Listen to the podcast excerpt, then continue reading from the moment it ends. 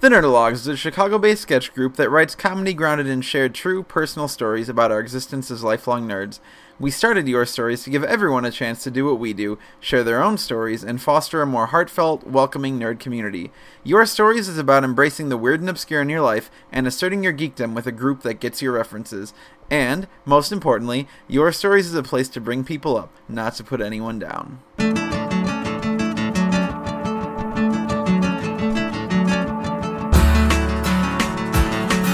Hey everyone, my name is Eric Reno, and this is part two of the Nerdologues Presents Your Stories podcast for August 2013, featuring stories on the theme of games.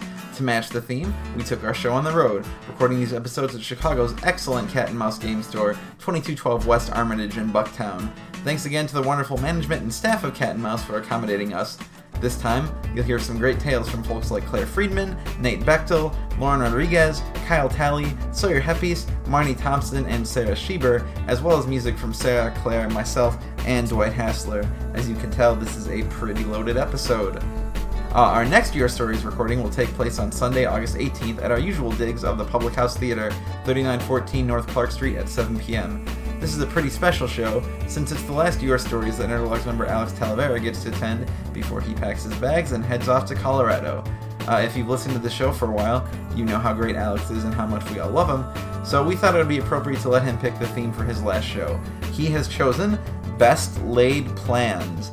So that makes you think of anything, feel free to come share it at the Public House Theater, or just come listen to other people share. Uh, as always, Your Stories is free to attend, and before the show, there will be a special potluck dinner to send Alex off. Finally, if we have any friends in the Pacific Northwest, or anyone who will be there for PAX, the Nerdologues are once again teaming up with the creators of Cards Against Humanity for a hilarious improv show as part of the weekend. They'll be performing at Seattle's Triple Door on Sunday, September 1st at 6.30 Pacific Time. Tickets are $15 and will likely go fast. Remember, this show sold out IO like two or three times. Uh, this is going to be fun, so if you're out there, come say hi. And that's all the business I've got for today, except for the usual reminder that if you like what we do, you can help support the show by donating a few bucks to us via PayPal. There's a button on the side of our homepage to do just that, so just visit yourstories.podbean.com to help out. Thanks for your time and support, and please enjoy the show.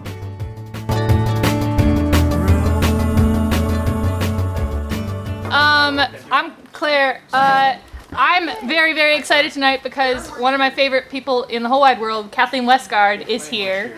Uh, and all the way from Minnesota with her family, and um, she uh, was my high school storytelling coach, as well as uh, the founder and runner of uh, Drama Camp, which I both went to and was a counselor at for a long time.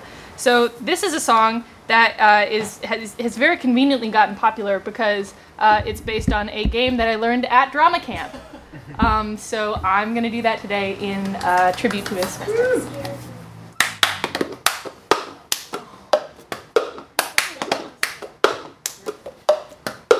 I got a ticket for the long way round. Two bottle of whiskey for the way. And I sure could use some sweet company. And I'm leaving tomorrow. What do you say?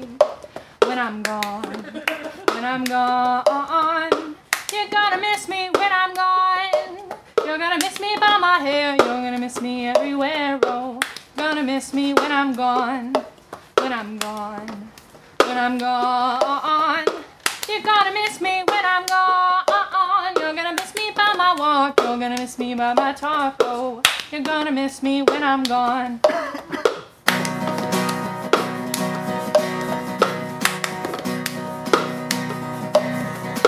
I got my ticket for the long way round. The one with the prettiest of view. It's got mountains, it's got rivers, it's got sights to give you shivers. But it sure would be prettier with you when I'm gone. When I'm gone,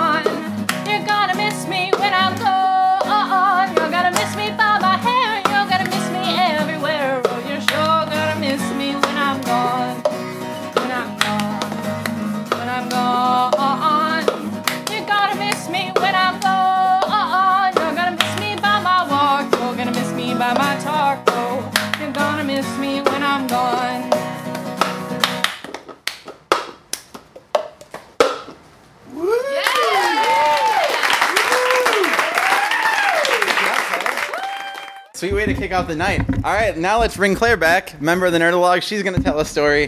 No pressure, Claire. Your coach is just here. That's fine. Yeah, I know she's here. um, I'm actually going to tell a, a shorter little story. Um, I'm going to sit in this chair to do it. Um, oh, and because you're here, this is my diagram that I make for everything I ever tell. Um, this fact. So, in 2009, I was at my second summer in a row of an internship I didn't particularly care for or uh, work particularly hard at, which resulted in me reading a lot of blogs and being a uh, heavy commenter on several of those blogs. Um, yes. And uh, my one of my one of my favorite go-tos, and still to this day, is is the Freakonomics blog run by Steven Levitt and Stephen Dubner, both of whom accidentally have given me their private email addresses, if you ever need it. Um, I'm very proud. So that was also, as you may remember, wait, yes. Um, so this was uh, the same summer that Dark Knight came out. Now I feel like I'm off. That was 08. That was 08, yeah. So whatever, still the same internship. Did it for two years. Um, still didn't care.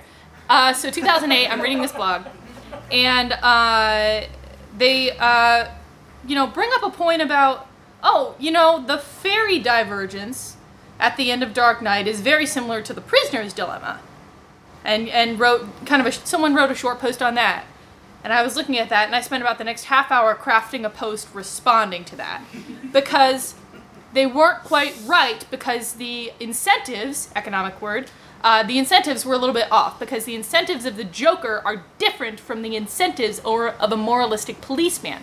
So I will read you now my comment. it's still there if you want to see it. Uh, from an economic standpoint, this is what the Joker has to gain. One, if the civilians blow up the prisoners, then Joker wins. Two, if the prisoners blow up the civilians, no point is proven because that's what they are expected to do. Three, if the civilians blow themselves up, no point is proven because it looks like the prisoners did it based on the assumptions that the Joker has offered to the public at large.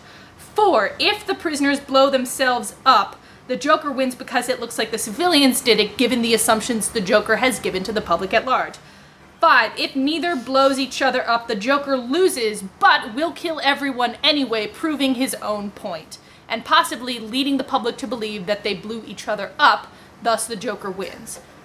Therefore, in theory, the Joker should have rigged both detonators to the prisoner's boat so that the prisoners would have blown up whether they hit the trigger or the civilians hit the trigger, and the Joker's point would have been proven most effectively, given that the public at large would not have been able to interview him and say, okay, now what did you do here? Let's, let's investigate this situation. So that's what he should have done. So in theory, that's how I like to view the movie: is that he was trying to get the uh, prisoners to blow up no matter what, uh, because that would be the economically wise thing to do. So the reason I like this story in particular is um, I finished posting that comment, signed it Claire, posted it, went back to stuffing envelopes or whatever I was doing, and I get a call from an international number, and I'm like, I, what is this? And I answer, and I say hello, and it's my brother in London.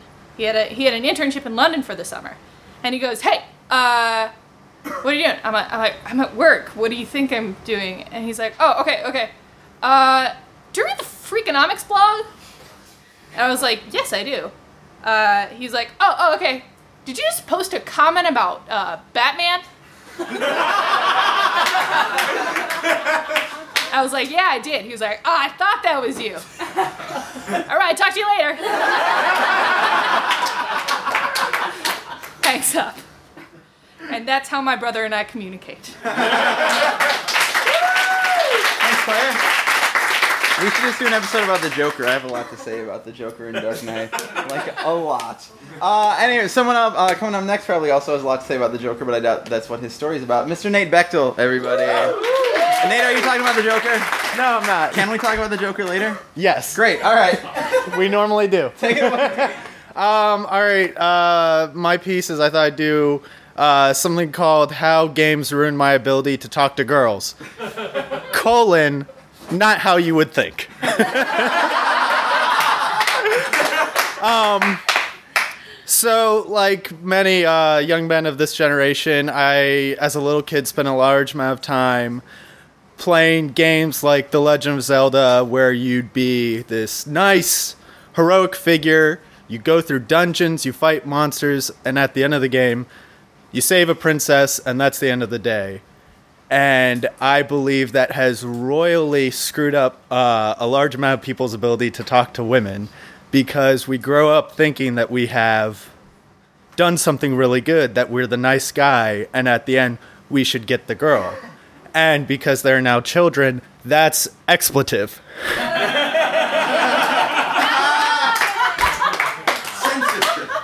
Uh, I have two very, very strong willed sisters who have led me to believe this, normally through fists. Uh, uh, they're strong. They're so strong. but, uh, and it came through a large observation through a lot of friends that I had in high school. I had a large degree of friends who would say, I'm such a nice guy. I did such a nice thing. Why doesn't this girl like me when she has such a jerk boyfriend? And my response would normally be, You mean the really sexy guy who has chemistry with her and is in a band? Oh, I have no idea why she likes him. um, and it got to a head when I had a friend who, uh, he bought a, pair, a girl a pair of earrings and then said, Well, why won't she go out with me? And at that point, I was like, So you're saying she's a date vending machine that you put in money and then you get back? And they, well, no, no, I did this because I wanted to be nice. Well, at that point, you should be nice to be nice. I mean, oh. the lesson from those games should be you should be the nice guy and you should be the hero because look at all the horrible suffering, and it's kind of cool to tackle a dragon. Not in the end, you get a princess. and I think that when I was spending a lot of time fighting this problem and arguing with my friends, I was suffering from the opposite problem, the different head of that same coin. I would always think that the reason why the hero got the girl in the end is because they were just a good guy. They were, and obviously, really super powerful. Heroic had a sword and could use it. They were way cooler than Ted the farmer. Uh, um, and that's what I would lock in. I would always think the hero gets the girl because the hero is awesome. And when I looked in the mirror, I never saw the hero. I always saw myself as Ted the farmer, who's a really nice guy, and you should trust me. He's interesting to talk to. um, and it's just one of those problems I had growing up is that I I consider myself extremely lucky that I routinely surround myself with very talented friends, very brilliant people. And I believe that's actually uh, still relevant with a large amount of the people who's helped me uh, ease into my transition and moving here. Well, I'm really thankful to have met most of you in this room. Um, but it led, oh yeah, except for Kyle.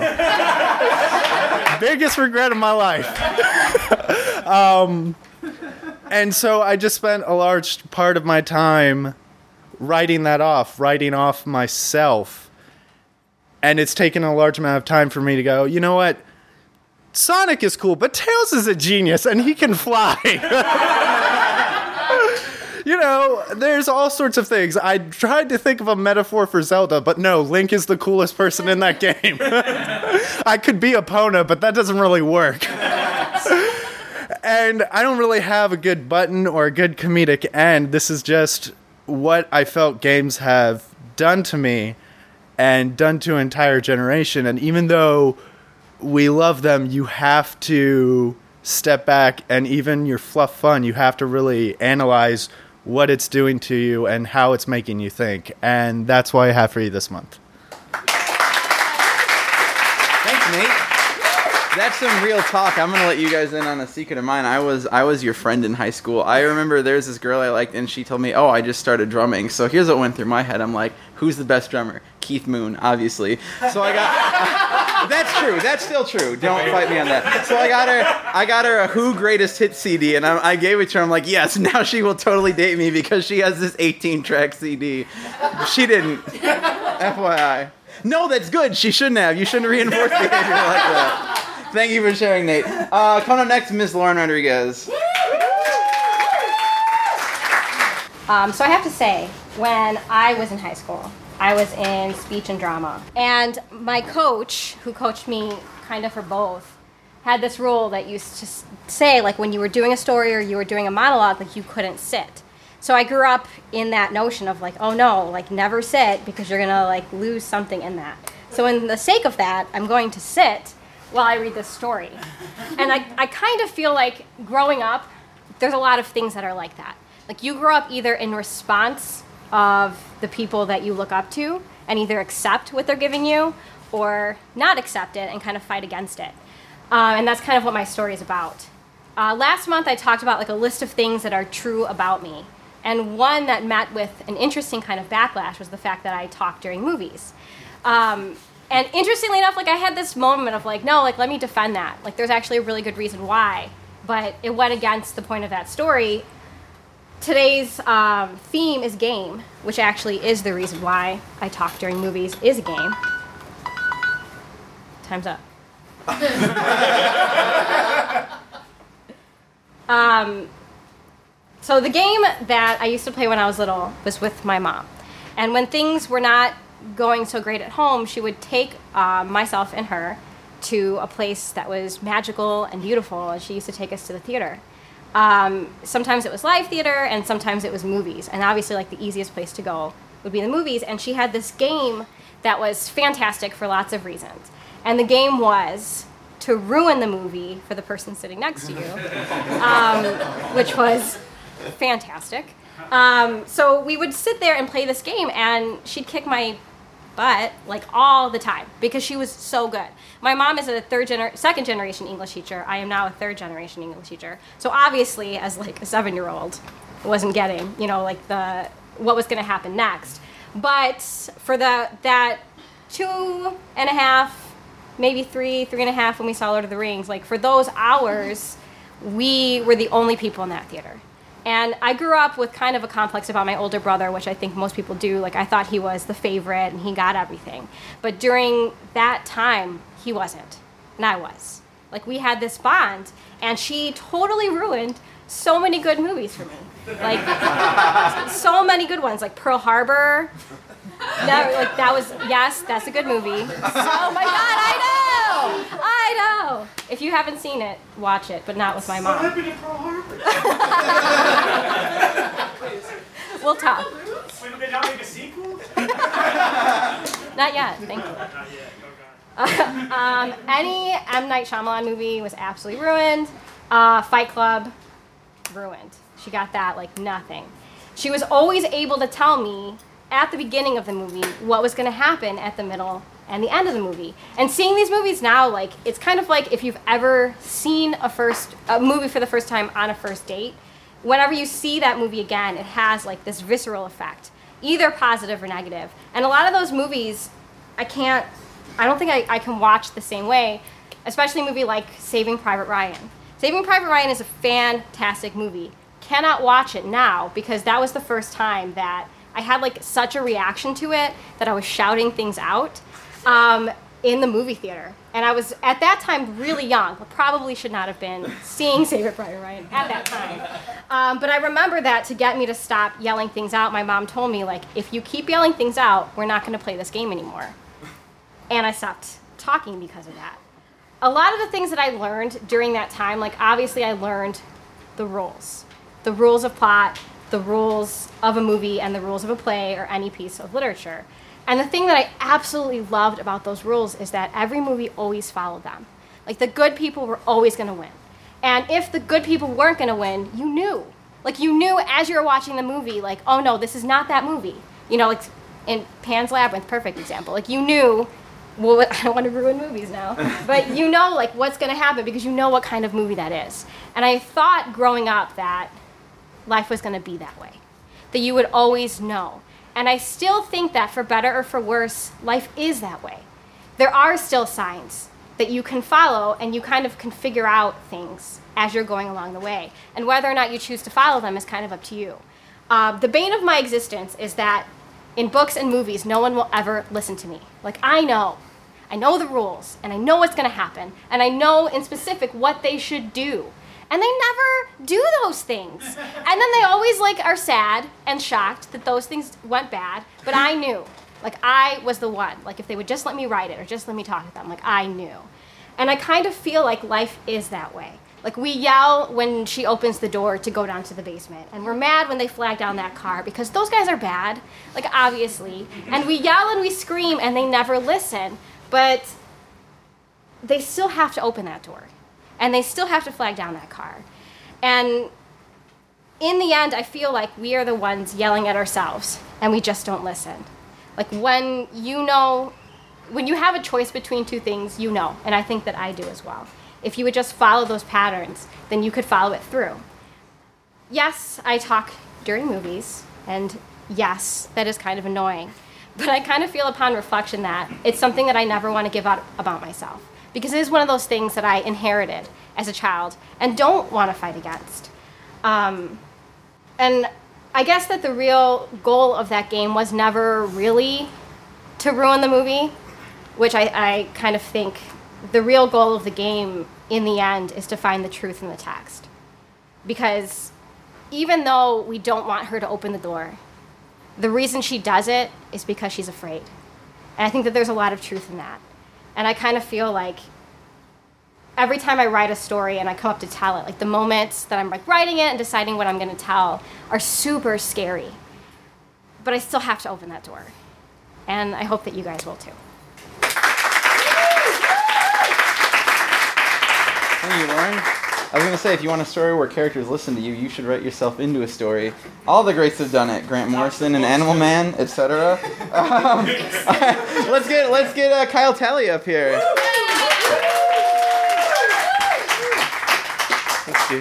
Um, first and foremost, I want to apologize sincerely to the teachers in the audience uh, for kids like me and for myself.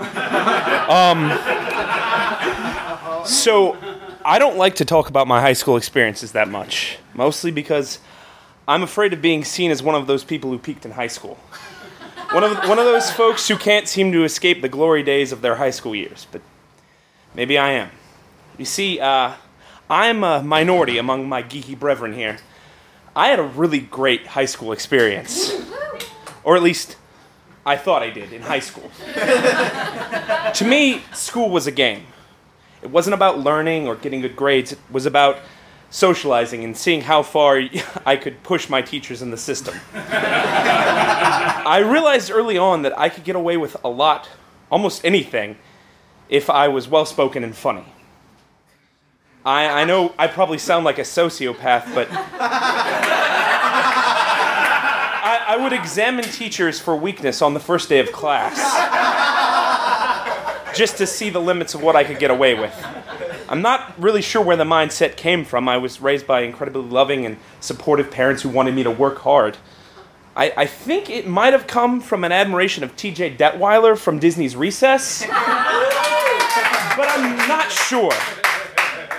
Regardless, I got away with far too much. My senior year, I had 48 absences and 65 tardies. All excused.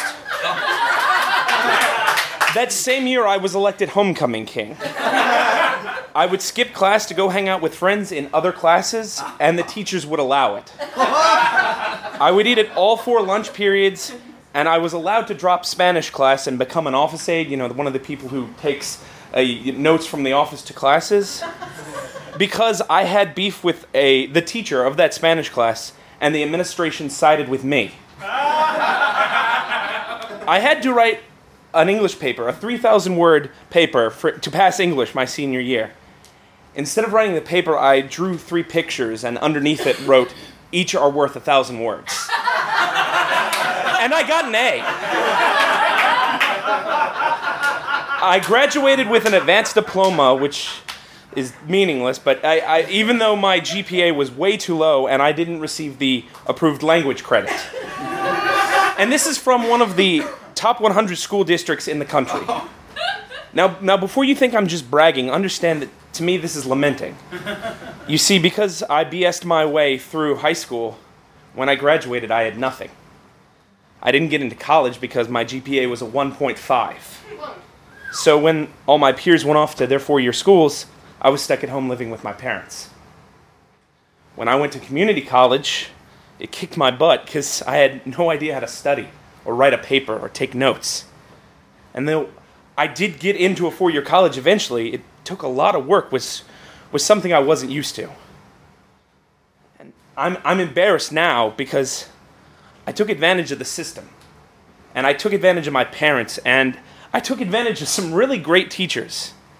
And I cheated myself out of a good education. I thought I was playing a game, but turned out I was only playing myself. Thank you. Thanks, Kyle. That's a good message to all the youth out there. It's weird that we have a wholesome your stories. Um, since I, I think I know the answer to this, Kyle, what was your essay about? Your photo essay? Um, the, the, the, it was it had to be a comparative uh, essay for Hamlet, and so I compared in stick figure drawings uh, the GI Joe cartoon movie Yep. and Hamlet Yep. in three dioramic style pictures. I hope you got in the part where Sergeant Slaughter goes crazy. I That's, my- did. that's the best part. All right, guys, we're gonna do two more stories, then we're gonna take a short break. Mr. Sawyer Heppes. All right, guys. I've played a lot of RPGs in my time. I was a late bloomer, didn't really pick it up until uh, college. Uh, but I've been trying this new one as about six months ago. Um, it's called OK Cupid. Um, I can take down demons, dragons, trolls, any monster you throw at me. But OK Cupid is a very difficult system. Um, I did Match.com for a while, but it was a little imbalanced and the villains were too strong. So but the important uh, there's one important ingredient when it comes to uh, playing an rpg as we all know and that would be your character sheet. So i'm now going to read for you hoping i'm not going to regret this my character sheet in ok cupid. All right. That's why ice cream stores don't just sell chocolate and vanilla. Every once in a while someone walks in and orders butter pecan. Uh, that's a quote actually from my one of my favorite uh, Justice League graphic novels called Identity Crisis. Uh, I'm sure you're tired of seeing the. oh, just wait. Uh, I'm sure you're tired of seeing the infamous hard to talk about myself on these things, but let's be honest, you don't want to come off like a tool. So here's a list of things about me, and maybe I'm what you're looking for. Smiley face. I like I like a dorky girl who's completely comfortable with herself. I love comic books, movies, and anything with a sense of adventure. Fiction's always more exciting. I want to travel someday and just see everything the world has to offer. I want to be a film actor more than anything. You know, a solid career. I host a geeky podcast called OC Dweeb, giving you all the need to knows uh, in the geeky Chicago uh, area of Chicago. Your heart be still. I know. I'm a Catholic, born and raised. Gotta believe in something bigger than what's in front of you. I will. I will. It's not. It doesn't help that I'm making fun of myself. Uh, I will do anything for my friends because that's what friends should do. My superpower is patience. I have an obscene amount of it, but I hulk out every now and then. Tongue out emoticon. Uh, I have a weird love for the Wizard of Oz. No judging. I'm secretly Batman. Don't tell anyone. I come from a family of five kids and nearly 22 cousins who gather together uh, when they can have taught me so much more than I know. I want a big family of my own one day, uh, but I don't want to rush into that bit. Uh, I cry at cheesy things, hand to God. I'm ridiculously awkward, but some find it endearing. Lastly, I came to this site because I'm genuinely looking for a nice girl, for someone that I can love and support, and someone who shows me the same. I end up chasing after the wrong girls, and I know that it has helped me find the right ones. Uh, recognizing what I don't want. I should proofread my stuff before I put it on a public domain. Recognizing what I don't want has helped me recognize what I do. If you're a girl with a big heart, that hopefully mine can match it. Now that I, oh, I, apparently that was the end of that thought. Uh, now that now that I've gabbed about myself, uh, I would like to hear from you. So write me a line. Let me know if you'd like to get coffee something. Maybe we'd hit it off. Uh, we'll skip ahead too, because I'm probably short on time. Uh, first things people usually notice about me. Bear in mind, I have not touched this since I made it about six months back. I'm very outgoing and talkative. People don't believe me that I can be shy at first because my dynamic personally personality normally outweighs that once I get comfortable. My sincerity is typically followed by my loyalty. I stick my, by my friends for better or for worse. We can skip over books and television because let's be honest. Uh, things I could never do without. Sadly, I'm addicted to technology. My phone, computer, tablet, TV, internet. Sounds stupid, but I love staying very active with all the things that they have to offer. Above all things, I think I would be nothing without faith. Not just religious, but belief in something that's bigger than what's in front of me. Chance and hope are what keep me going. Saving the best for last, my family, both by blood and by bond. Those who I share DNA with, and those who are so close they could be like brothers and sisters. I spent a lot of time thinking about, hard to pick one thing. My mind wanders like a child. I'd say the biggest things I've always going over my head is a good story idea. I love writing for anything and everything screenplays, sketches, films, and even comic books at a time. I'm a huge geek if you haven't picked up on that yet. So I'm always considering some sort of nerdy, nerdy outlet in my brain. Uh, I will skip right down here. Message me if you are fun, dorky, goofy, smart, funny, or any kind of interesting.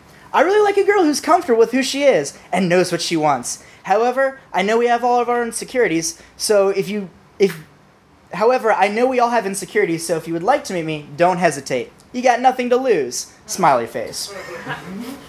Parentheses, don't let my nerddom scare you off. Also have the power to turn invisible once a day. Alright. And that's my profile. Thanks, dude. I'll, I'll say this about OK Cupid. Oh yeah. We, we like the full version. I'll, I'll post the link on the podcast site for people who want to read more. Uh, I'll, say that OK Cupid is really dangerous. I feel like from a, a comedy standpoint, because every time I'm on there, I want to make the really easy joke that looking for dates is like looking for a job. Because OK Cupid makes it so easy. Like I would love to do an experiment where I send out one resume a day and one message a day and see who gets back to me with the promising answer first. I really don't know. I wonder how it would go. This is gonna be a really depressing day. A month. Uh, six months. Year. Anyway, we're gonna close out the first half with Ms. Marnie Thompson.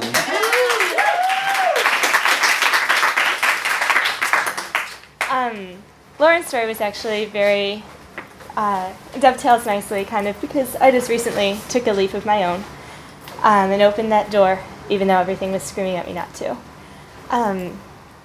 Because everybody makes the joke like, "Oh, the game of life is so realistic, like two kids and a spouse and a mortgage and a car, like that's really what it's all about." And for a long time, for me, that was what it was all about. That's what I was striving for. Um, you know, it was expected of me to go to college and find a job and settle down, and uh, also give my parents the grandkids that they relied on me to provide. Um, when I was in middle school, my mom was talking about what we should do with all the baby clothes in the basement, and my dad very pointedly looked at me, not my brother, but me. He's like, maybe we should keep them around for the future. I was like, oh, jeez, I'm 12. That's pretty heavy. Uh, so, so I went to college and I got a nice apartment and grown-up job in my field. Um, was studying, and then after about two years there, I realized I did not want to move up in this industry. I saw the management there, and you know, being there 14 hours a day, six days a week, you know, under constant scrutiny and pressure and observation from the higher ups, and that was just not the life that I wanted. Um, but being a line level employee was also terrible. Uh, the scrutiny and stress that the managers were- were under transferred to us, and I became unnecessarily burdened by work that I was no longer challenged by or really even interested in anymore. Um, and so after three years total, I left.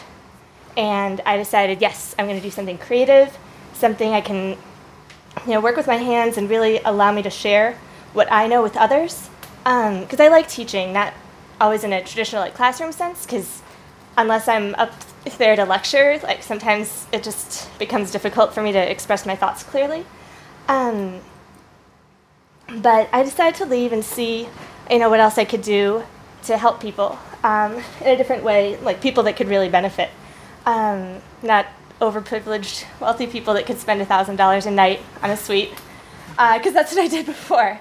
And don't get me wrong, like revenue from them was what kept me around. Um, it comprised my paycheck every other week.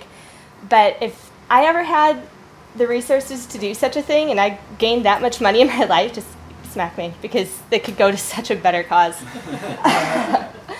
and the thing is, so that like although I quit, the corporate world kept calling back to me. Um, and I recently went on an interview to what I once would have considered to be like my dream job. It was um, an event planning assistant in a fine dining restaurant in the loop. And I accepted the interview, um, even though going to it, I had these nagging thoughts like, this is what you just got out of. What are you doing getting back into it? But I was looking forward to it, you know, despite all of that. Um, but during the interview, talking with the manager, I realized I don't want to be here. Like, I like dressing up, but I hate having to put on this mask that I need to do to do my job properly. Because um, the corporate environment just really stripped away any sense of self that I once felt I had. Um, however, I desperately wanted a job that would give me the, the nine to five schedule that my friends had. Um, and so, you know, so I thought that I could have a good work life balance. Um, but in order to balance, if my working side was me, you know, feeling completely overburdened and I'm exhausted and doing what I hate, then my personal life side, in order to balance that out, has to be like, I'm in total bliss and ecstasy every waking moment, like my life couldn't be better. And then maybe somehow those two sides would even out. Um, but that's so beyond the realm of realistic. It's like you're playing Sweet Valley High, and then the first time around, you get your bikini and you find your bathing suit and your uh, your beach towel, and you get your boyfriend Winston Egbert on the first try. Like who does that? Nobody does that. It's impossible. It takes an hour. Uh, and so, um, so what I want to be, and I've actually just accepted this job, is that I'm going to be a kids yoga teacher. And, um,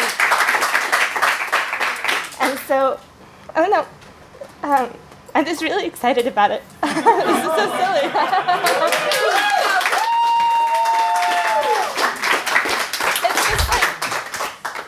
I start this week, and it's it's something I'm doing that like, I'm really proud that I, I'm gonna be able to do this and just like really own it.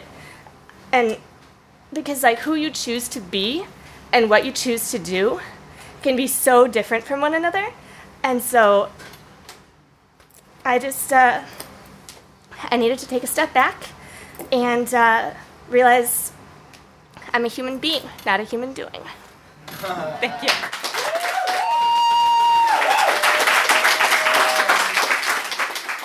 Let's bring up Sarah Sheber first.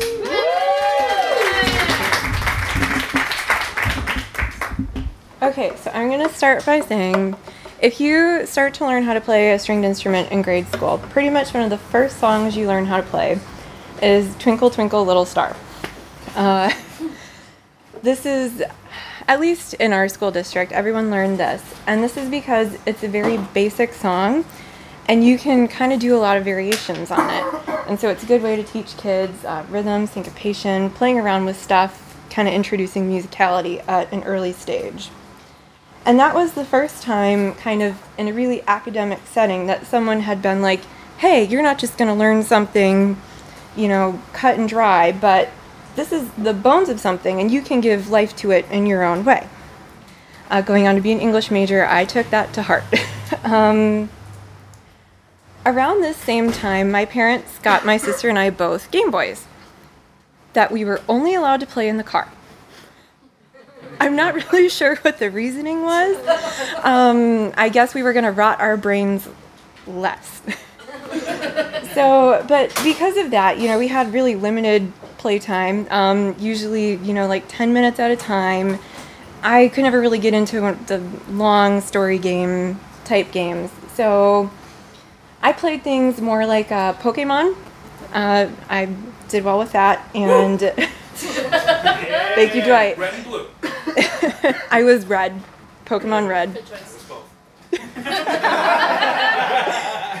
so the other one that I played a lot was Tetris. Woo! Woo! Bold woo there, guys.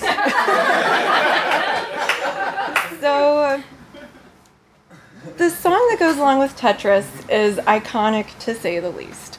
Um, and once again, it's a very simple theme, and in that it's genius because it can kind of speed up and follow along with the game. However, um, I always found the music kind of demonically chipper at my imminent demise. You don't win Tetris, you just keep struggling until you lose. It is just how long you can struggle. Right? Yeah, exactly. As Chris Crotwell just said, it's like life. And I always felt like the music did not adequately reflect this because you know, you start out and yeah, sure, it's great. This is going well. I'm going to do really well this time. Then you mess up. and you say, no, no, I can get it back. And then you don't get it back. and you just keep getting more and more lines. And you're kind of sad about it. And you get to a point where, yeah, I can just keep letting the blocks fall, or I'm going to just fight until the bitter end and it's going to look horrible, but I'm going to keep trying to line up those little blocks until the screen tells me I'm done. Uh, so, in the spirit of Twinkle Twinkle Little Star, I hope you guys could indulge me in reinterpreting the song a bit to the level of pathos that I thought a little more appropriate to go along with this.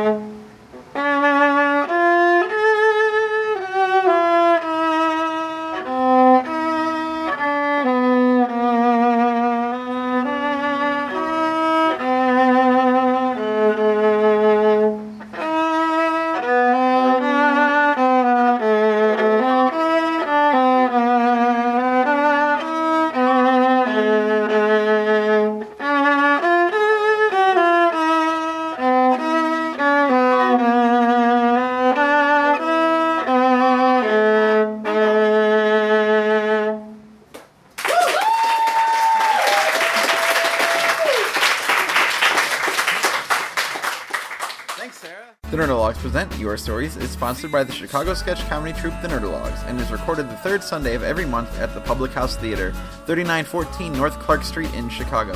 The stories you heard have been prepared and presented by the speakers on a volunteer basis. Special thanks to Sean Patrick Boyle for his help with recording. Our theme song comes from the band Stage Shirt. For more information on the Nerdologues, your stories, and everything else, go to www.nerdologues.com.